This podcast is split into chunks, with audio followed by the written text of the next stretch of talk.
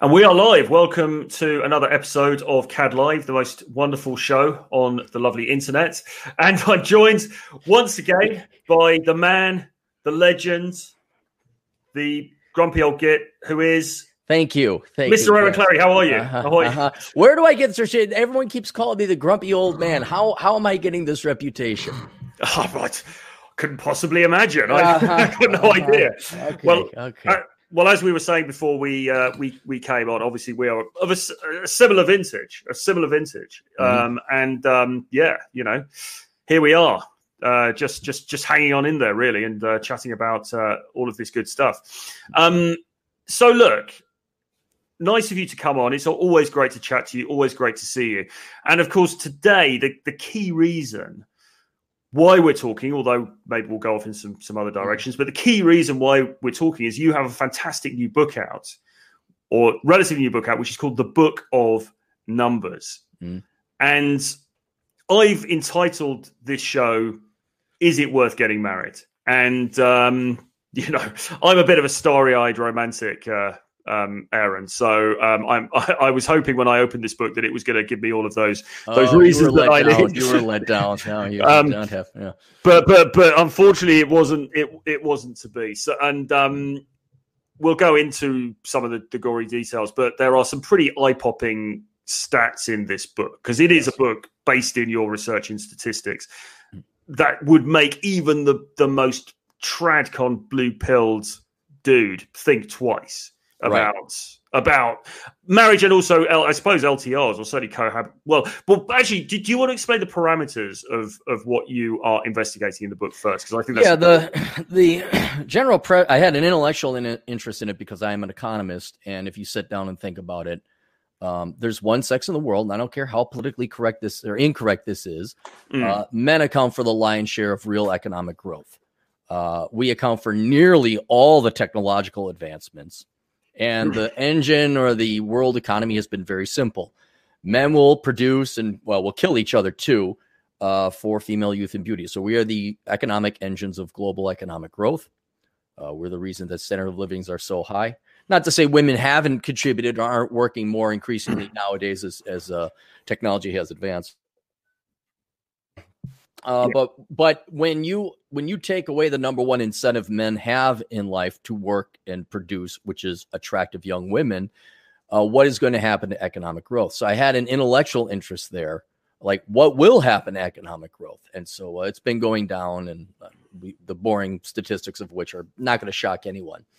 But what I did do and figure out in my analyses, if you look at the number one thing that men expend all the resources on, whether that resource is time, money, psychological investment, it's been women. Always has Yeah. been. I think it always will be. And I first posed this question like, is it worth it? Especially in mm. today's environment where uh, uh, team women are not on team men. Uh, and I, I hate to sound so pessimistic, but there's a lot of team women that hate team men, uh, Yes. or at least are competitive against us. And it's kind of like, well, is this even worth it anymore? And I know uh, you and I have a, a similar background, not just because we're the same age, but broken families. We've seen divorce. And I before and, and we know buddies, we have colleagues like Rich and Terrence Popp, these guys, and yeah, gone through the divorce ringer and just gotten utterly destroyed. And so what I did was simply do the first cost benefit analysis as to whether or not men's continued pursuit of women is worth it. yeah, absolutely. Uh, and it's a really interesting area of study because I guess it's something I've always thought about. And I suppose when you've got a YouTube channel which is basically talking about that, there Mhm. are going to be times when you think, is it worth it? And certainly through my life, I spent a lot of my degenerate youth, and by youth I mean up to about five minutes ago, um, in, in in this pursuit. And you always do sit there and think, actually, if I hadn't have done all of this, then what could I have achieved? What could I? What what's the the opportunity cost of having done all of this stuff? And Mm. I, I try not to have regrets, but really, you kind of think. I mean, I was just on a, a live stream, uh, sorry, a, a, a webinar with John MLD, and he was talking about this guy that he he knows who does day game in Japan, and he was saying if he just worked as hard on his on his cryptos or or his investing as he did on chasing women, he'd be a multimillionaire by now. Right. And and the numbers do bear that out precisely to 9.6 million pre-tax. Uh, because what yes. I did is I went through and I calculated not just what men explicitly spend on women, like actual cash outlays relative to what women spend on them, but I also said, okay, what if you took that and threw it in the S and P 500? You didn't get divorced, all these savings, and it's prorated at an average rate of return and all that. You are talking multiple millions of dollars of opportunity cost. Yeah, uh, for you. And you know, the paradox is, you know, if we if we didn't chase girls, if we didn't have such a vested interest in girls, I don't know if we'd be human. I don't know what else there is to do because, you know, I, if I had 9.6 million or a loving wife, I'm going to choose the loving wife mm. family uh, mm. over the 9.6 million. But when you're looking at a 50% divorce rate, only 14% of marriages are happily married after a while. Yeah. now all of a sudden that 9.6 million starts to look a little bit like, oh, and so we can always Monday morning quarterback and look back, oh, I should have done this. I should. Yes, of course, you would, you'd be drastically far ahead financially had you not spent time at the nightclubs or chasing girls or this or hmm. that and thrown it uh, uh, uh, frigidly and coldly into into an index fund. Uh, but that's not the case. But that's that's the academic point that I wanted to make. like, look, there are some real, not only tangible costs, but opportunity and intangible costs men are paying in their pursuit of women. And given the, uh, I'd say ag- antagonistic would be the best way to describe it, relationships between men and women. Um, I I really don't know if it's worth it anymore. Uh, certainly not for the risk of your chances of success. Yes, indeed. But of course, the truth, like you said, the reality of the matter is we are we're all human, and you have that massive injection of testosterone, don't you? When you're young, when you're you're young, when you're in your I suppose late teens into through your twenties and into your thirties, when it, it, it's for most of us, it's unthinkable, really, to go down the the dry. I'm just going to stick the money into an into um, index funds route. So, who would you say the book is mainly aimed at? I suppose it, it, it can. This to me, this has a wide audience of people who are just just intellectually interested in right. this subject yeah. matter.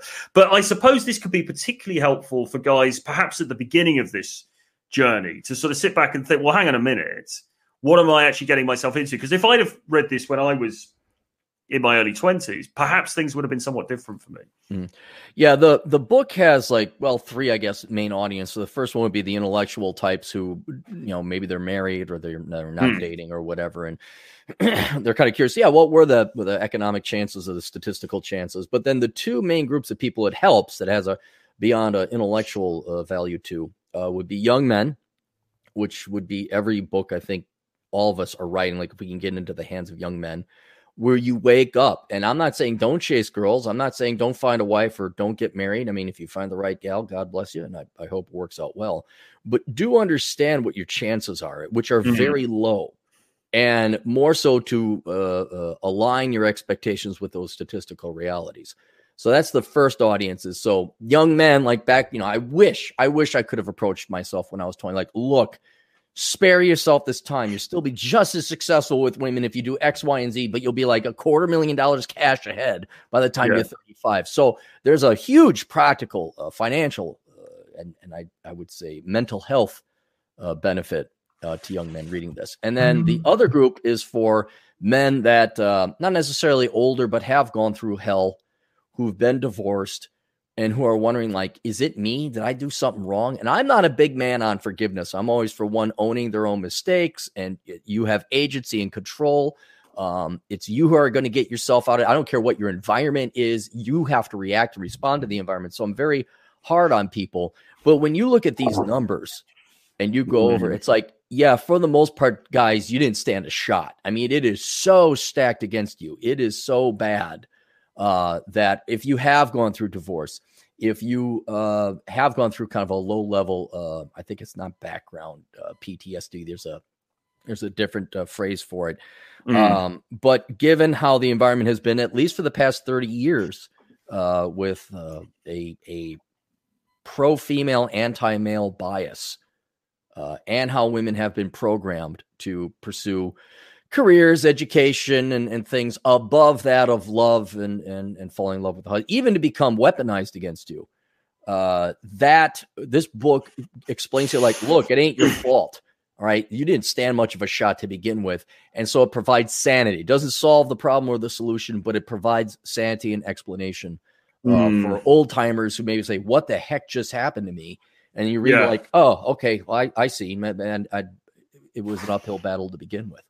Yeah. Yeah, for sure. You know, the French novelist uh, Michel Houellebecq, who wrote Platform and things like that, he has a quote that goes something like romantic love is impossible in the modern age Mm. And that's really the subtext of a lot of his his writing, which was quite popular in the red pill space. Do you think that that's there's some truth in that? Do you think romantic love is kind of almost impossible under the, the, circumstances that we have. Yeah, yeah. I mean, uh, of course, you know, I've, I've, I'm sure you have too. We've met many, well, maybe not many, but certainly a handful of good quality gals that mm. uh, either the ones that got away or we were too busy just trying to get by or survive. We didn't realize what we had in our hands. So I have met more than one uh, good quality woman, uh, women out there.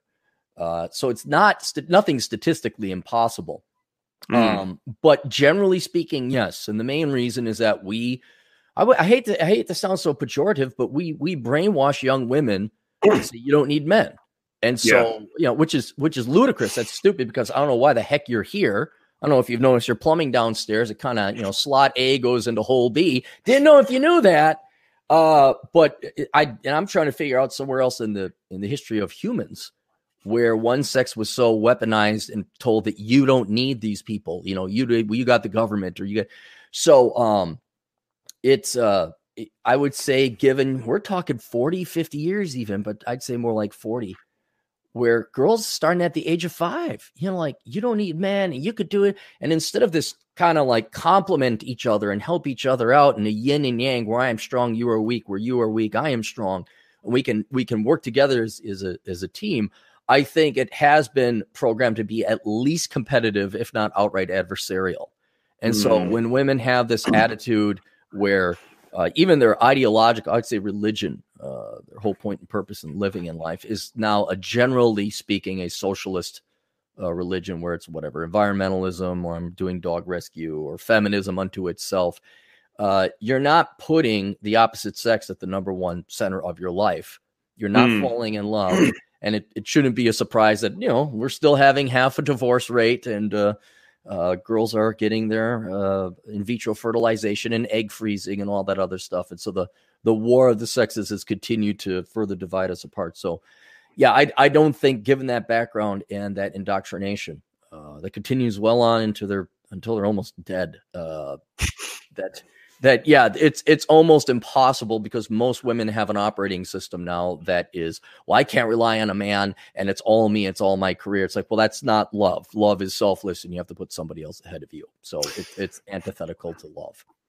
Yeah yeah indeed. Um cheery times right? Yeah. hey hey. Anyway join the party. Um to, to be clear though because obviously the people that watch my stuff a lot of guys are into the dating side of things and maybe they're not so much looking for marriage and, and all of that. Or maybe they are but whatever. Um, but this is very much specifically what you're look what you look at here in the in, throughout the main the main part of the book is specifically finding a quality woman and to, to marry and that being a happy marriage isn't it? So right. what you're not really talking about is you know being a sort of john mld style degenerate and going out and sleeping with lots of different girls. You're, you're specifically talking about what are the what is the ROI of looking for a woman that you can build a life with, I guess. Mm-hmm. Yeah, correct. And I had to pick some kind of objective standard where it's like, okay, what is defined as success? so I went traditionally what it is long term through all of human history, which would be you're you're married with children and happily yeah. married. Now, of course, uh, that that's not everybody's goal. Uh, some guys just want to split uh, plates and, and have a good time.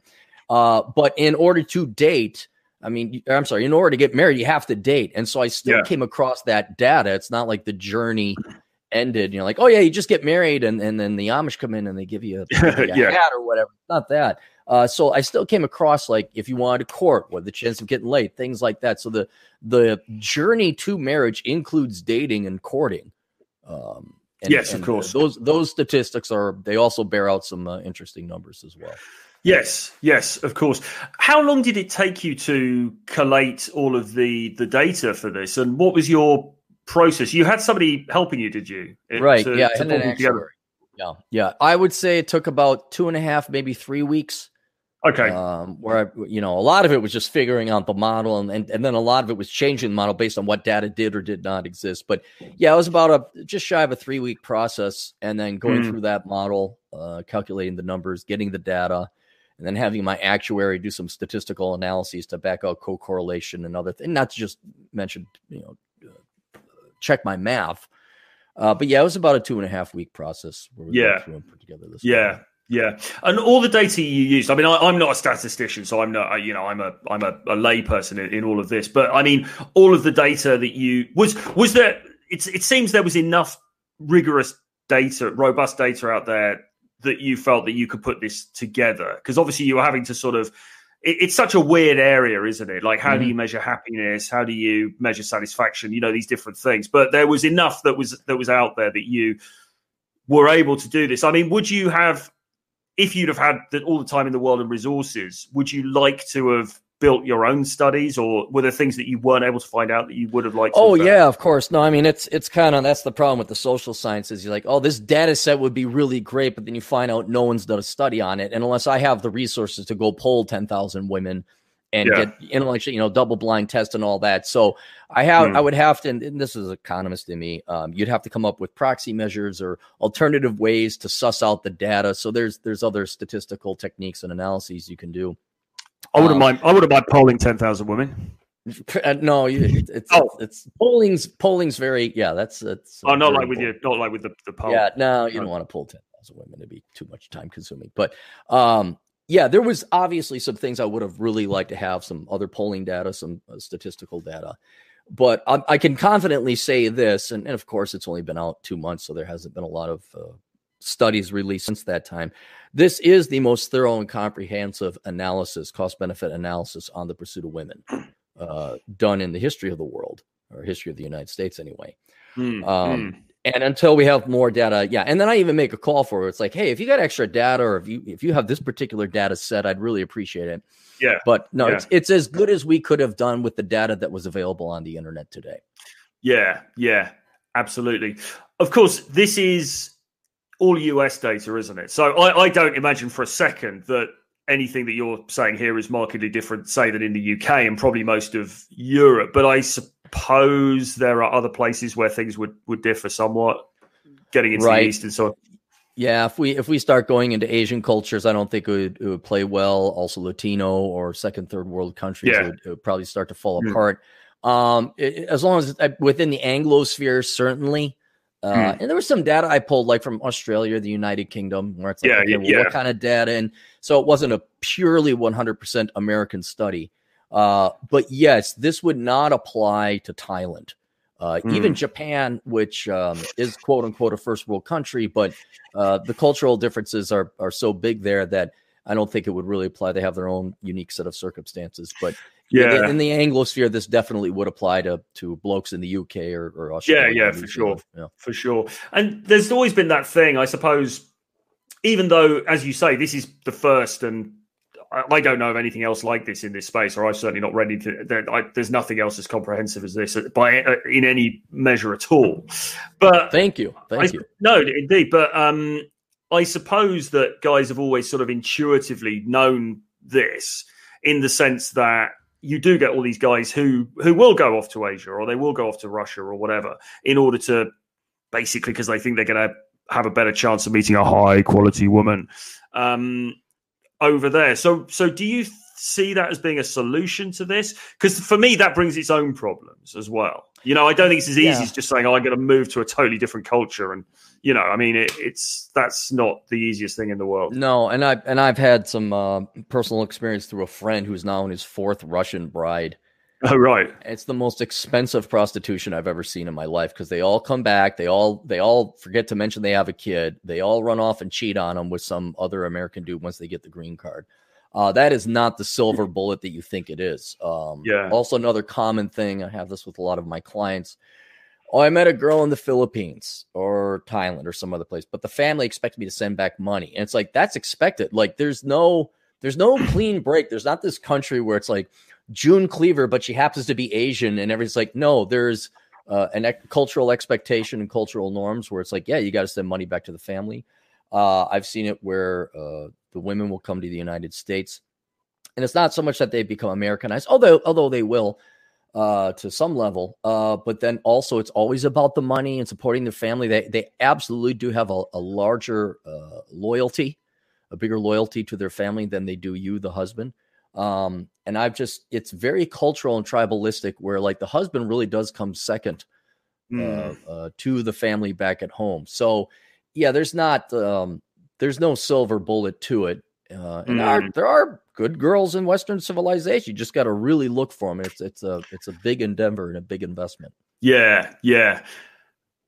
The other thing as well is that to actually go and live in a different culture. I mean, people obviously do it successfully. I mean, John MLD has been in Japan for, for years and he's having a, a whale of a time. And mm. there are many, many, many other examples. But it's it's not quite as easy as just saying, oh, okay, I'm just going to move to the other side of the world and not see my family or my homeland again. And that's going to be great, right? I think it's a bigger psychological jolt than people realize. Probably as you get it.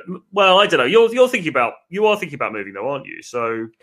Yeah, but it's it's not for finding romance or love, no. just for be for cultural stability. But I'm I'm no fool either. And forget forget dating or women. Like Mm. You know, uh, uh, Poland is it Western? Yes, I've not been to Poland, but I'm sure they have their own unique uh, cultural eccentricities that would take a little bit of a, a, adapting to. The Balkans, uh, the the Baltics, um, yes, and certainly if you go to uh, an Oriental culture such as Japan or Taiwan or China or whatever, there it's a huge uh, cultural difference. So I have no expectations, but that's why you need you need boots on the ground. But I I'm not saying don't go overseas. I mean, maybe the love of your life is in the Philippines. You know, I'm, I'm, mm. who am I to to get in the way of love wherever it comes from?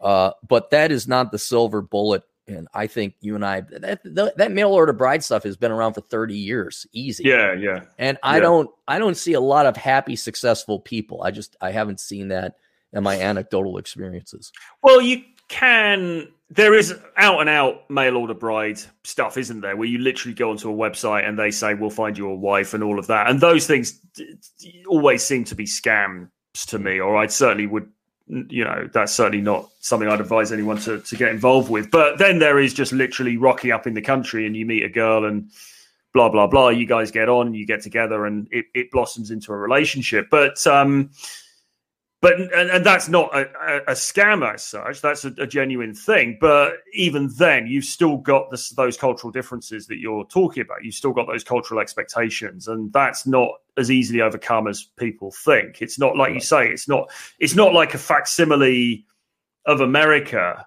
It's just uh, somewhere else where the weather's a bit different. It's it is very very different.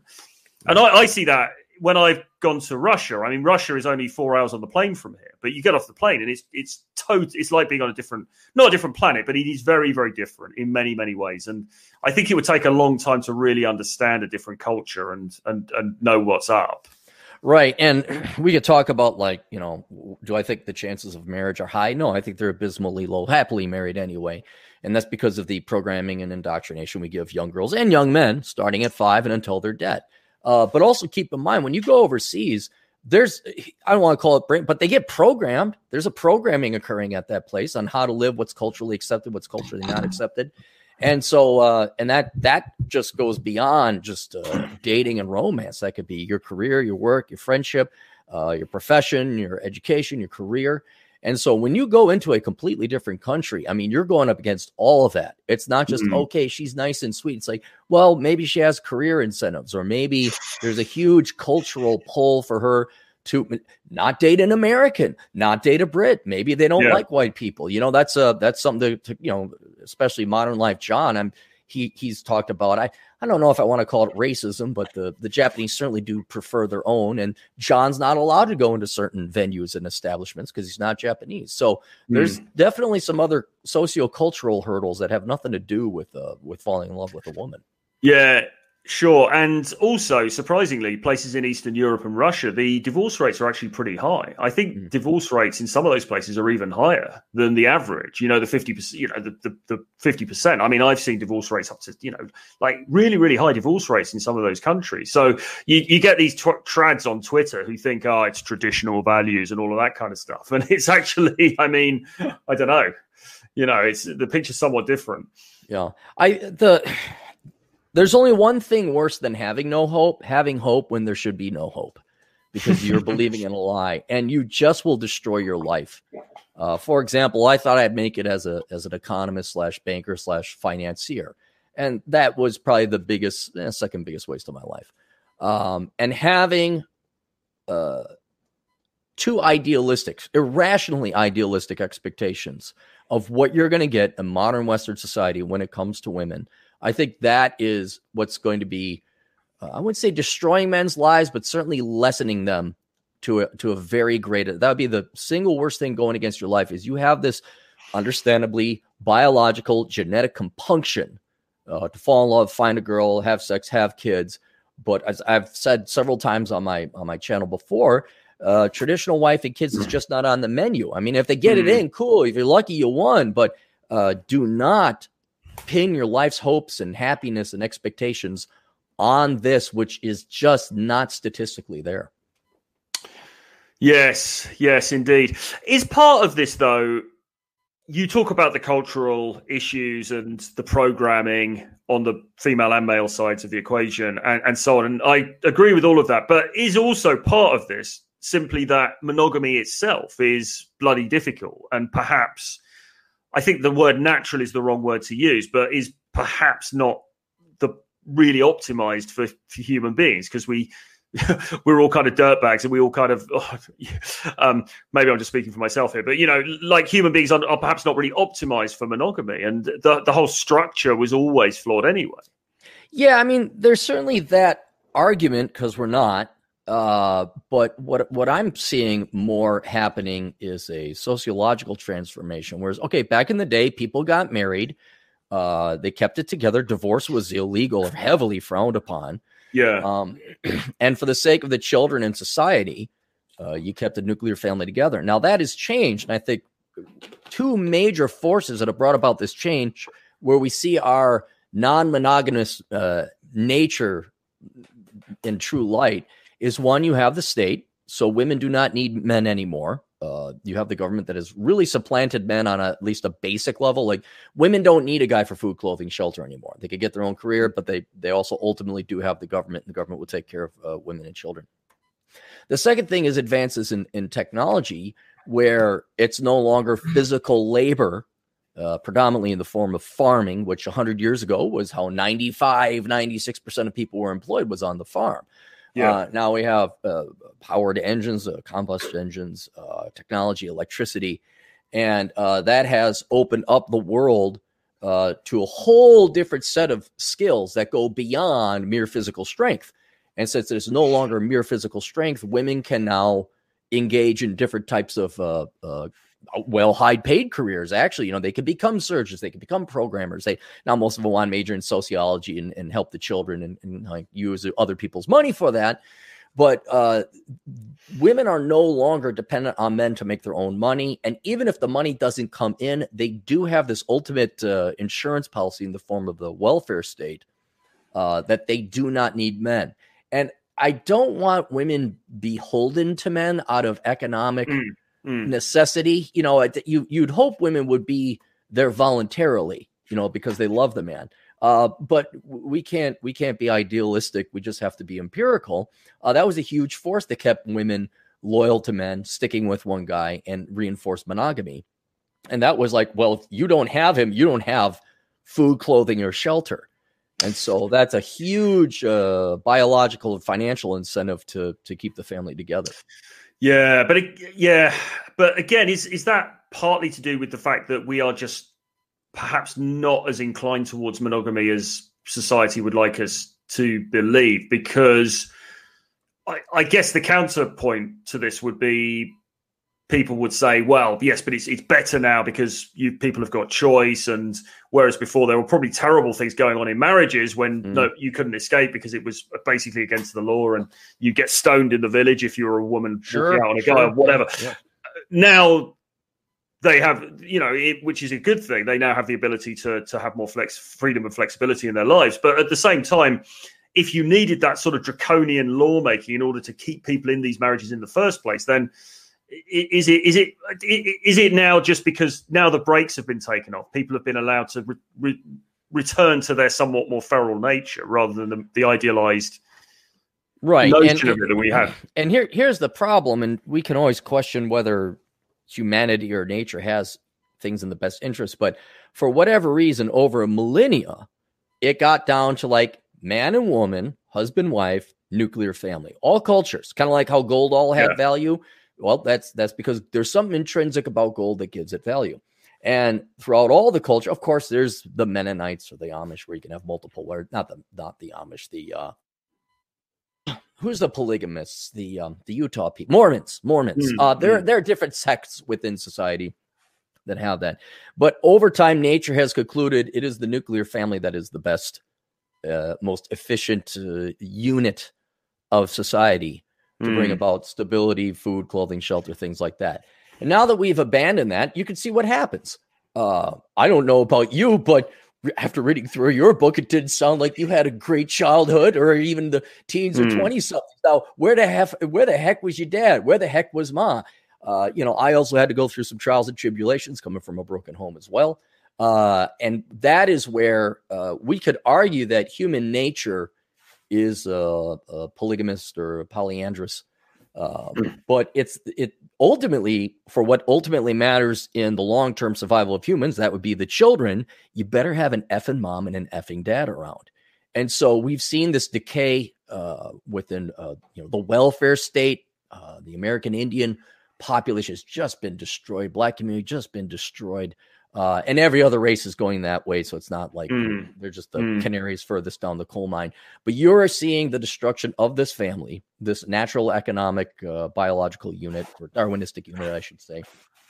And yes, our, our natural tendencies is to go and bang everything and not be committed and all that.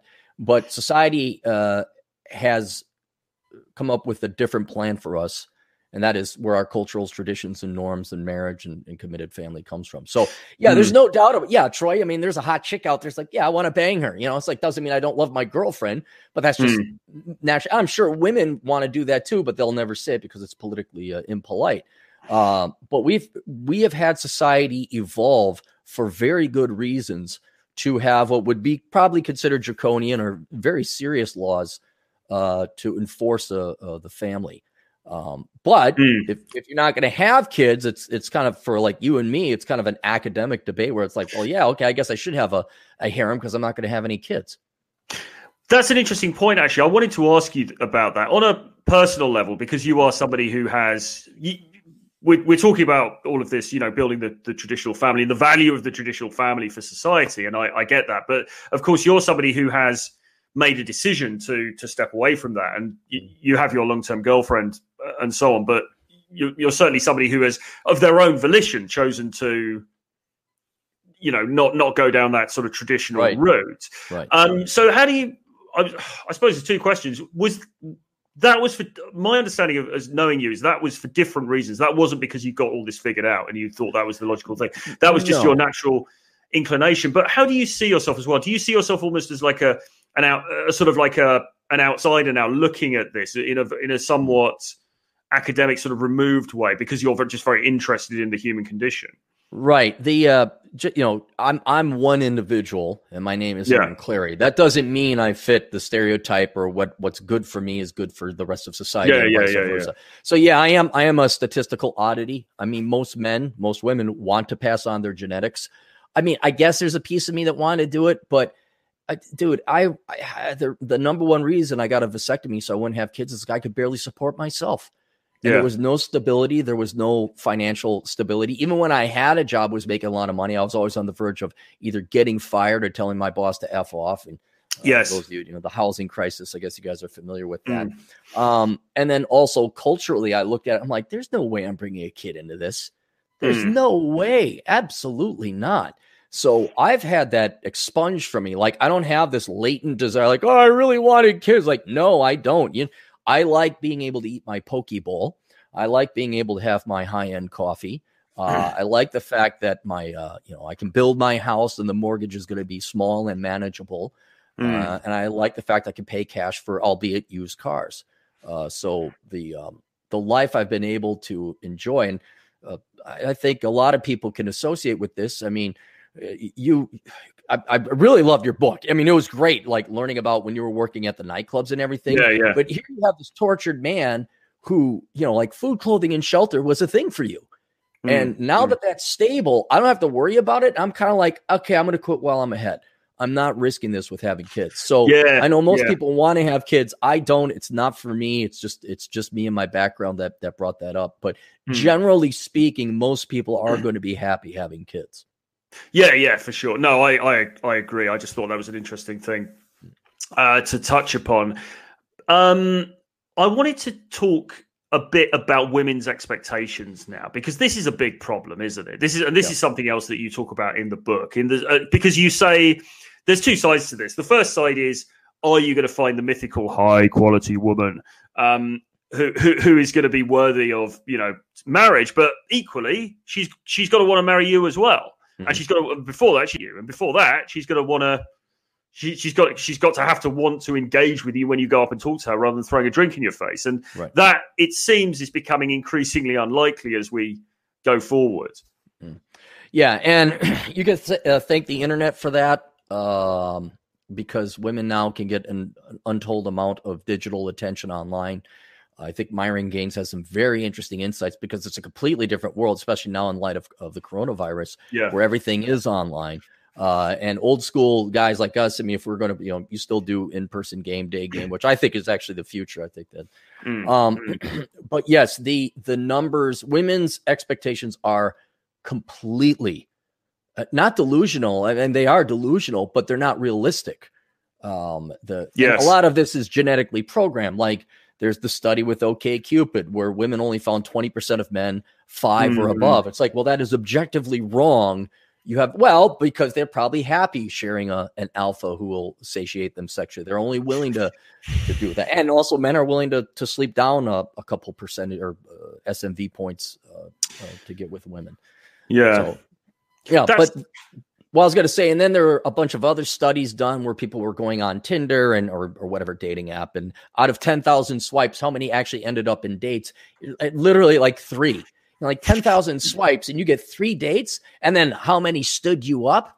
Um, yes, the the and then this is just getting a date. Lord knows if you want to go and get married or you're going to get along what does the girl bring to the table? Uh, most young Mm. women today are financial ruins. They're financial wrecks with their student loan debt. They have no skills. They have no employable skills. Uh, and then they also have, unfortunately, a, a huge ideological uh, cult like indoctrination where their value is all about their politics or themselves or their career and not your effing husband or children. And Mm. so, uh, yeah, the the expectation they and and you know a lot of guys are very angry with what uh what they've been dealt with, and I can see you're very frustrated and angry with women, but feel bad for a man too. I mean, try and be a little bit sympathetic. They have been lied to their entire lives about what Yeah. they're entitled to, what's out there, and I know that may uh, uh scorn you uh, when when a girl shoots you down or turns you down. But these girls are, and I see this at, at my generation. I mean, holy cow! You want to talk about Generation Spinster? All these Gen X gals uh, are like, well, it's, you know, really, forty five is the new twenty five. Like, no, it ain't. It over. It's over for you. Uh, and millennial girls are, are unfortunately even more uh, uh, inculcated and brainwashed in this. So, yeah, the the Mhm. ex women's expectations are are no longer tethered or anchored to reality, and especially if they're thinking they wanted to get married and, and happily so. Yeah, the stat about the 20% on OKCupid that they only find they regard 80% as being below attractive or you know what however it was phrased. I mean it's pretty mind-blowing, isn't it really? Um and yeah, it does bear out in in reality, you know, um uh you I've had conversations with girls and they've said things like, you know, I don't find most men good looking. I don't find most men attractive, and that's just their their reality. But I suppose the current, well, the current and ongoing state of things with the with the apps and the internet and so on has just like supercharged that. Because right. I suppose, you, you, I mean, this is the thing we always come back to, isn't it? Back in the day, when you were working in that village in Lithuania and you know she was a milkmaid and you were the local barman. There wasn't a lot of choice. Whereas now right. you know the beach party in Cancun the, the, the sorry the phone party in Cancun the guy on the yacht in Dubai blah blah blah you know. Mm-hmm. now she's got this global attention. I, I, really liked the concept that you talk about later on in the book about the digital superman which kind of oh, sounds the digital like this, Voltron. Yes yes. Yeah, yeah this Nietzschean uh, Twitter Uber chat. Um, but yeah, that was really fascinating. Did you could you speak to that a little bit? Yeah, and it's it's uh nothing that we haven't done. I mean, when you're in your dating and play around phase, you know, you got this girl who's kind of the fun girl, this one who's really good in bed. So uh, this yeah. isn't relegated to women. Men are just as guilty of this as well. But uh, women, especially now that you have all men, I mean, bar some poorer places on the world that don't have internet access, uh, they have access to all men uh, you're competing against all men and you could be the greatest guy in your little neck of the woods there but there's always somebody better than you in every other category and so if girls are not interested in marriage and they're not interested in settling down which most of them i don't believe are um, they can also spin plates as it were mm. and there's the rich guy who will take them out for dinners and cocktails but he's old and fat. Then there's the hot guy that she goes and has sex with. Then there's the sensitive uh, 90s type of guy who she cries and he takes her out and, and, and is her emotional tampon. Uh, and then there's the, uh, I don't know, the fun guy who rides the motorcycles and she kind of likes him, but she really likes the rip Jack dumb oaf uh, uh, a little bit better uh, sexually. So mm. you're not going up against any one man. You're going up the best of nearly all men that are within her digital purview yes. in specific categories. And you know, I'm a pretty great guy, but I am not six five. I'm not a Sterling Cooper porn star. I do not make Rich Cooper money, uh, but I do drive a motorcycle. I'm a pretty good ballroom dancer. But if a girl wants to, she can find a better ballroom dancer, a better motorcycle rider, um, a taller guy, a richer guy. They may not be one and the same guy, but what do they care? They're getting it, you know, across five, six, seven different eight guys. Yeah, absolutely. There's always somebody better than you, isn't there? Yes. Which is which is the problem. There's always somebody, however good you think you are in that particular category that you excel in, like being good looking, like me, or ripped like me, or you know whatever. Um, there's always going to be somebody out there that, that pips you to the post, and this is all sort of it's it's like. Um, I try, I try to get bring a financial. Um, it, it's like the markets, isn't it? A lot of this is, is, is her sentiment. It's not necessarily that even that she's going out and meeting these guys. It's just that on her phone she's got some guy with really great muscles who is who is messaging her or liking her pictures, and so right. she, in theory, she could get that guy. And so she doesn't even have to meet that guy. It's just her level of perception of what is possible has been pushed up by this new mm. digital reality. Right. And also, let's not forget the, I would say, call it the abandonment of personality. Like, what would get you to fall in love? I mean, you could fall in lust. If the girl's hot and's got big boobs, you'll fall in lust. But the fall in love takes a little bit something else. It requires personality mm. and chemistry. I don't think girls are even getting to that point now. It's like he, there's a checklist that must, it's like they're ordering sushi or something. There's no consideration, could, you know, so you could have a, a great looking guy. Um, he's a, but he's whatever. He's, he doesn't make six figures uh, normally in the past, he would have made enough. The girl would have fallen in love with him. She would have given him the time of day, and uh, they would have gone off and had kids. But I don't even think girls are even considering personality anymore. I mean, it, if you go through these dating profiles, I have a lot of my audience and, and members they'll send me the dating profiles. It is like a menu. Like you better have this, you better not have that. If you like Trump, swipe left, and and you know da da da. And I mm-hmm. hate capitalists, and it's like what about like love? What about if the guy's nice? I mean, what? I mean, gee whiz, you you don't sound fun at all. There's no there's yeah. no humanity there anymore. It's just this checklist.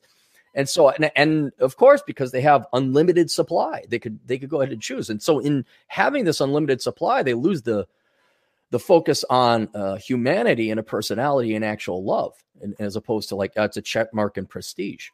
Mm, yeah, and it's like I was saying, it feels like romantic love in the, in that old sense has become almost impossible now with the conditions that we we have. Because, as you say, it it is appalling when you take a step back. It is kind of appalling, isn't it? Just as a human being, just to think, well, hang on a minute, um, just because this guy hasn't got the six six six, you know, the six figures, the uh, six, uh, the the abs, and the you know whatever, he's just written off imme- immediately yeah. in this girl's estimation, and that is a very just from a purely human level, that's a really unpleasant, unfortunate thought. But there it is. The sexual marketplace is it's a jungle out there, lads. Yeah. Um, but having said all of that, we get a lot of people critical of this space who are so-called black pill guys, and they think, you know, well, it, yeah, this just proves it. It's all about looks. It's all about money. It's all about how tall you are. And if you don't have those things stacked up, then you may as well just go off yourself because there's no hope for you. Now, what I like about the book is that you actually finish on a or it gets to towards the end and there's a somewhat more positive take on all of this because because yes when you look at the bare figures in themselves the picture is very very bleak but that's not taking into account any sort of self-improvement the guy does or really any action on the part of the guy at all Correct. right and that's that's the one benefit of studying uh, going through this model is i was able to figure out very specific key items, variables, statistics, traits that if you improve this, you'll drastically improve it. You do this, you'll drastically improve it. Now, of course, we can't do anything like height or anything like that, but you can get in shape. Uh, that's probably the hardest one. But the one that was the the biggest and by far ran away with it was asking out the number of girls is mm. actually approaching women and increasing your statistical chances. Because uh, what I did the analysis, a lot of people like to point out like, oh, point zero zero zero zero zero three eight six or whatever percent chance. It's like, well, yeah, that's if you ever asked any random girl out, what were the percent chances that she'd end up getting married to you and being happily married? Well, of course, that's a very low statistic. But over 10 years, you ask out five girls a week uh, you know what we're talking uh, 550 250 a year five girls a week yeah 250 a year uh, now you're talking 2500 girls over 10 years you you're moving that decimal point for four and a half spaces to the left no right to the right um, so there are actionable things that you can do to dramatically increase your your rate of return uh, no guarantees but i ran a couple scenarios where it's like okay you work out and you get up to an eight i think it was you work hard, you make the money. Um, and then uh, what else was it? Oh, and you ask out a thousand girls over the course of your life. You are all of a sudden looking in very realistic territory of being happily married till death do you part. Now, there's no way to tell. Of course, you have to have chemistry, and unfortunately, the book cannot uh, measure, analyze, or quantify chemistry. But just based on the numbers, it does show you like here's some key things you can do if you want to put the effort into it, which I'm very sympathetic to people in the black pill about, where it's like, yeah, man, maybe it maybe it ain't worth it. You know, I, I bet your old man maybe got divorced. You look at Terrence Popp, you're kind of like, I can understand if Terrence is just not going to ask girls out again. I, I get it, I get it. Uh, but mm. there, in going through the statistical analysis, we know exactly which statistics and what traits and variables are the most uh, key ones that'll help increase your chances with girls. And like you say, that turns the dial quite significantly, doesn't mm-hmm. it? Yeah, it really it does. Yeah, and I think I'd have to take a look at the book as well. But I think if you hit the gym, you weren't fat, you got into the top twenty percent, like you're an eight or above, uh, you make um, it wasn't even six figures. I think it was uh, there was a study done where women needed uh, 58%. I think I think the number turned out to be $68,000 US. So if you can make that, mm. uh, you increase your chances by 3,300%. I mean, that is a that's a drastic increase. And so now you're talking the world of feasibility, not not dreamland. Yeah. And you're right because there are some guys who would say, well, going and asking out a thousand girls is pussy begging or whatever. But I, I, fundamentally disagree with that because I just think in life you've got to be proactive, and mm. that counts in the field of dating just like in any other fields. You know, mm. it's a bit like saying, well, you know. Um, I wanted to get a really great job, and I would have had to have sent out my resume to 200 companies. So I just decided not to bother because that's, you know, job begging. I mean, it, it, it just like nothing comes to you easily or nothing worthwhile comes to you easily and sometimes you've just got to put the put put the effort in and plus as well it's a it's a lot of fun i mean interacting with human beings interacting with with women um can be a lot of fun, even if you do get rejected. Because Right. you know, guess what? You're going to get rejected a lot, but that doesn't. Many times you can be rejected and actually have a great and, and you know maybe you. I mean, you were a very uh, you, were a very handsome man, Cappy, um, and an adept ballroom dancer. But maybe you've experienced this yourself. You know, you can express romantic interest in a woman and get rejected, but you've still But had a good interaction. Yeah. Yeah, no, there was this. I'll I'll tell you about her because I like her, uh, and I've known her for like twenty odd years. But her name's Sharma Michelle. She's a vocalist here, jazz singer in the Twin Hmm. Cities, and she's just a drop dead gorgeous black woman. And I remember moving back from Chicago, and I saw her sing, and I'm like, oh boy, I got to ask her out. So I asked her out, and she's all dressed in her night evening gown. She's just a very beautiful woman. And she looked at me. She says, "Oh, thank you so much, but I have a boyfriend." And it was the most Hmm. wonderful shoot down ever because she was such a classy woman. Then I find out, you know who she's married to? Who? Basically, a shorter, older version of me. Well, I'm Good like, what? God. What? What? He's shorter than me. He's got gray hair. Like I'm the younger, better model. What are you? Eh, happily married, but uh, no, it can. It can be. I mean, just even flirting. I mean, it's you know, it's kind of. And besides, what else you got to do? I, uh, I don't know about you guys, but I like women.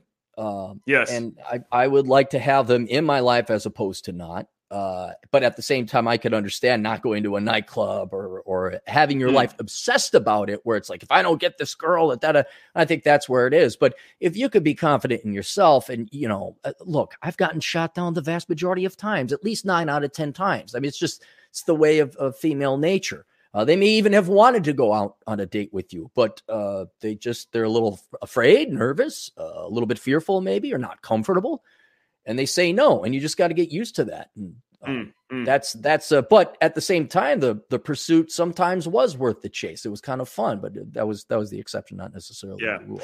Well, as Forehand uh, sagely says, yeah, man, getting reject five times in a row, then talking with big tits girl. Mhm. You know, I mean, um, th- this is the thing. I mean, I mean, well, rejection doesn't really matter, and there are different flavors of rejection as well, and many rejections can be pretty pleasant because ideally, when you approach a woman, whether it's in the coffee shop or whether it's at the ballroom class or whether it's in the the bar or the nightclub or wherever, you know, ideally it should be an exchange of positive energy. So you should go up and make her feel good, and then she, you know, and she returns with that. And you know, I mean, yeah, sure. Many times it's not like that. You know, you get bitchy girls and all the rest of it. Fine, whatever. But it, more often than not, you can actually have a positive interaction with the woman, and it's good. It's just fun. It's just a nice. It's it's a nice part of life. And you would kind of think after you know, certainly in the UK, nearly a year of uh, different flavored lockdowns, people would actually appreciate more the fact that you can go out and just talk to different, you know, as and when we can do this, you can go out and talk to different people. That's it's great. It's the whole fabric of life, isn't it? Well, I'll tell you this: uh, looking at the numbers, online dating is atrociously bad, statistically speaking. Now, I'm not saying if you don't fine tune your online game and you got the right Yeah, yeah. pictures, uh, Rollo or not Rollo, uh, Rich and Myron have some. Tech Rollo's got his book and he goes into what you can do and all. But Yeah. you are wasting so much effing time on those online dating apps. The average man spends 85 minutes a day on dating apps. Like, what, no, dude? That you got to be doing something else. I'm not saying like if you're on the toilet and really have no other opportunity cost, fine, start swiping left or right. Uh, but the I think the future is you see a cute girl at the grocery store, you ask her out.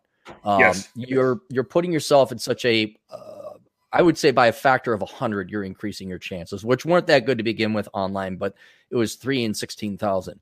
Uh, going up to a girl in person, my experience has been one in 10, and that's not even me at the top of my game. I mean, I, I think I got it down to like one in four uh, at the best, but one in 10, I would say, is expect to be shot down nine times for one girl to say yes. Yeah, yeah, indeed. Uh, do you mean to get a number or to for it to uh, go all the way, or did you not really track on, on a that? date, yeah, to get on On a to get date, on yeah, a yeah. date, yeah, Yeah, So yeah, it, yeah, it was one in ten, and you you get you know a lot of girls will say yes, but a lot of girls will stand you up too. Mm, So, uh, but it, it- I just I just remember, you know, gosh, it's coming out twenty years ago. I mean, yeah, I'd be asking out. There was a cute girl, I wouldn't let it go away because I'd always be like, dang I should have asked her out. Uh, Yes. and I I think if you boys just get into that habit of of you go up to a girl, so here's it's not you're not going to fail. This is like you're cute. Do you want to get coffee sometime? It's simple. It's direct. It'll make her blush a little bit. Um, and and maybe she says yes, maybe she says no, but that's it. I think you're really cute. You want to get coffee sometime. Mm, and it's not mm. so much the the word or the delivery; it's the fact you went up and approached. And after, I don't know, after your first fifty, it's nothing. You know, you can even get creative and clever with it to the point, like you said, it is fun, it is charming, it is charismatic. Mm, yeah, absolutely. I mean, I learned that skill set uh, many years ago, and it's something that I've done for for a long time, and it's something that I now teach in my program and with my private community and so on. And um, uh, you, you, know, and I've benefited from it enormously in terms of my my dating life, my sex life, whatever. But even more than that, it's just opened up my life in a, just this incredible way, you know. And I, I think it's something that everybody should have a go at, and I think really it's something guys should become adept at. I mean, you don't have to be pounding the streets for hours or anything right. like that, but it should just be at least, you know, you go to the dry cleaners and there's a cute girl in the queue, or you go to the train station, whatever. You know, you should be just be a bit proactive. Just talk to other people. I mean, if there's, if there's one thing the last years surely has taught us, it's that just real life interactions are so bloody important and i think it's something we should push ourselves to to do if at all possible um but listen we're coming up on the hour um if anyone's got a final question or observation for Cappy, please whack it into the chat. But um, is there any sort of final words that you would say about the book? Or, I mean, presumably this really just, in many ways, just crystallized your suspicions about what was going on out there anyway. But were you surprised by anything you found out or? Yeah, the numbers. I mean, we all kind of knew it. Like, uh, the guys say I'm writing this book, and you know, even my dad, he, I said, you know, I'm analyzing the ROI in the pursuit of women. He says it's low. You know, yeah, yeah, guys yeah. like it's a negative. I mean, I mean, intuitively knew it, uh, but uh, when I started doing the numbers and the data and the statistics, it was very eye opening, even because it was uh, significantly worse than I thought. Mm, I think things have mm. gotten worse than since I was in my 20s and you and I were younger men. I think younger men are facing a much larger uphill battle. But the one thing, even though it's a it's a standard industry statistic, one thing I could not get is look, okay, guys, I don't know if you knew this, but divorce is bad. Why in F's name are you people getting like I was still shocked there's a basically a 45% divorce rate where you're like, how why are you guys even doing this anymore? Like this is mm. this isn't like Troy orders the some blue shoes and he doesn't like the blue shoes and he's like oh blue shoes i don't like blue shoes but he still goes on and moves on. This is someone that takes half your effing money and can ruin your life not to mention your family. And men are just approaching this like like it's some cute little cuddly pet scorpion they're going to pet and nothing's going to happen to him. It's like whoa this is the riskiest thing any man is going to do and with a basically a 50% failure rate that was something that that jogged my mind where i'm like why are people still doing this? Like mm. this is hmm. this is just bad. This is a no-brainer.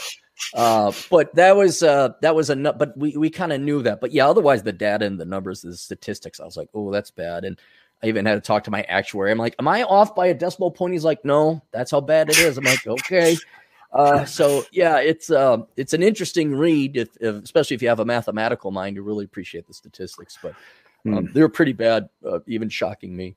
Mm, mm. Well, it's a fascinating read, and I'm you know I read it in its entirety the other day, and I was just like, you know, obviously I'd seen your presentation previously at the, the Rule Zero event mm-hmm. and so on, and and um, I I was just like, wow, this is mind blowing to, to be reminded of some of these figures. But like I say, at, at the same time, I do really like the way that you you finish the book as well because there is this sense of positivity because we're not mm. just these marionettes who are just sort of sitting here just at you know at the whim of these figures that are just moving us around actually we can take action and we can you know improve our lot and that's really all i've ever believed in my own life, and that's all I've ever really said on you know shows like this and in the stuff that I've written and so on. I think that you know we've all got that responsibility really to to be like, look, because like you always say, we're here now.